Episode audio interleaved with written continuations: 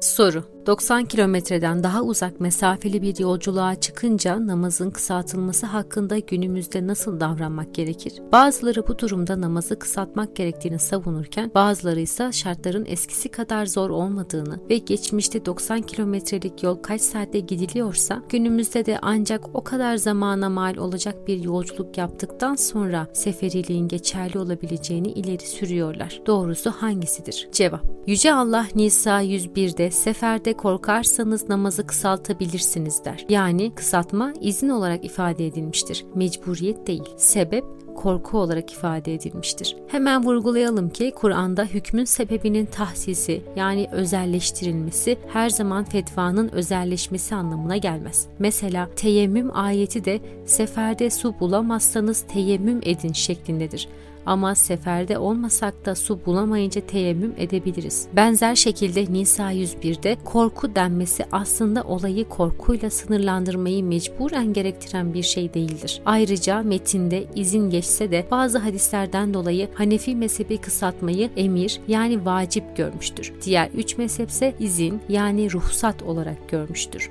Efendimizin sallallahu aleyhi ve sellem hicretten sonra bir yolculuğu hariç bütün yolculukları ve bütün namaz namaz kısaltmaları savaş niyetiyle ve düşman arazisinde yapılan yolculuklarıdır. Tebuk seferi gibi bazılarında savaş gerçekleşmiş olmasa da bu noktada Efendimiz Aleyhisselatü Vesselam'ın savaş durumu olmadığı halde namazı kısalttığı tek durum veda haccıdır. Hangi yolculuklarda namazın kısaltılacağına dair hadisler ya mekan, Medine'den falan beldeye kadar ya da mesafe belirtilir. Bu yüzden fukaha seferilik için esas olanın mesafe olduğunu düşünmüştür. Bazı hadislerde ülkelerde daha kısa mesafelerde 18 kilometre gibi namaz kısaltıldığı geçiyorsa da mezheplerin fetvaya esas aldığı mesafeler 80-100 kilometre arası değişmektedir. Hanefi mezhebi 90 kilometredir. Mezhepler oluşurken hadislerdeki farklı yerler ve farklı rivayetler esas alınarak o zamanki ulaşım şartları ile hesap yapılmıştır. Hanefi alimleri seferilik sınırı için 3 günlük yol gerektiğini söylerken diğer mezhepler 2 günlük yolun gerektiğini ifade etmiştir.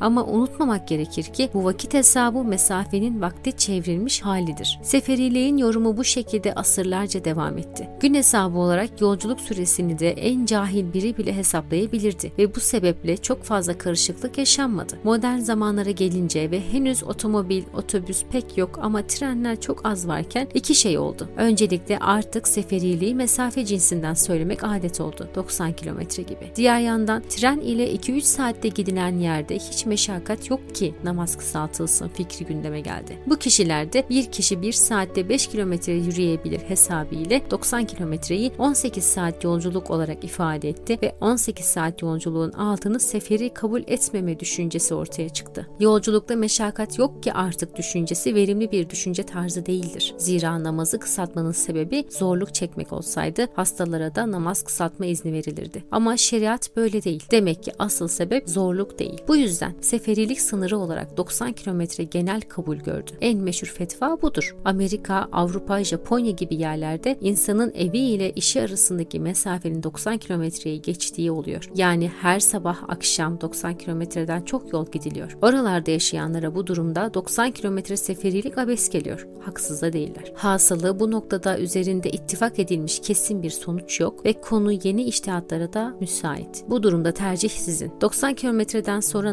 namazı kısaltsanız da olur. 18 saati geçen yolculukta kısaltsanız da olur. 2-3 günü geçen yolculukta kısaltsanız da olur.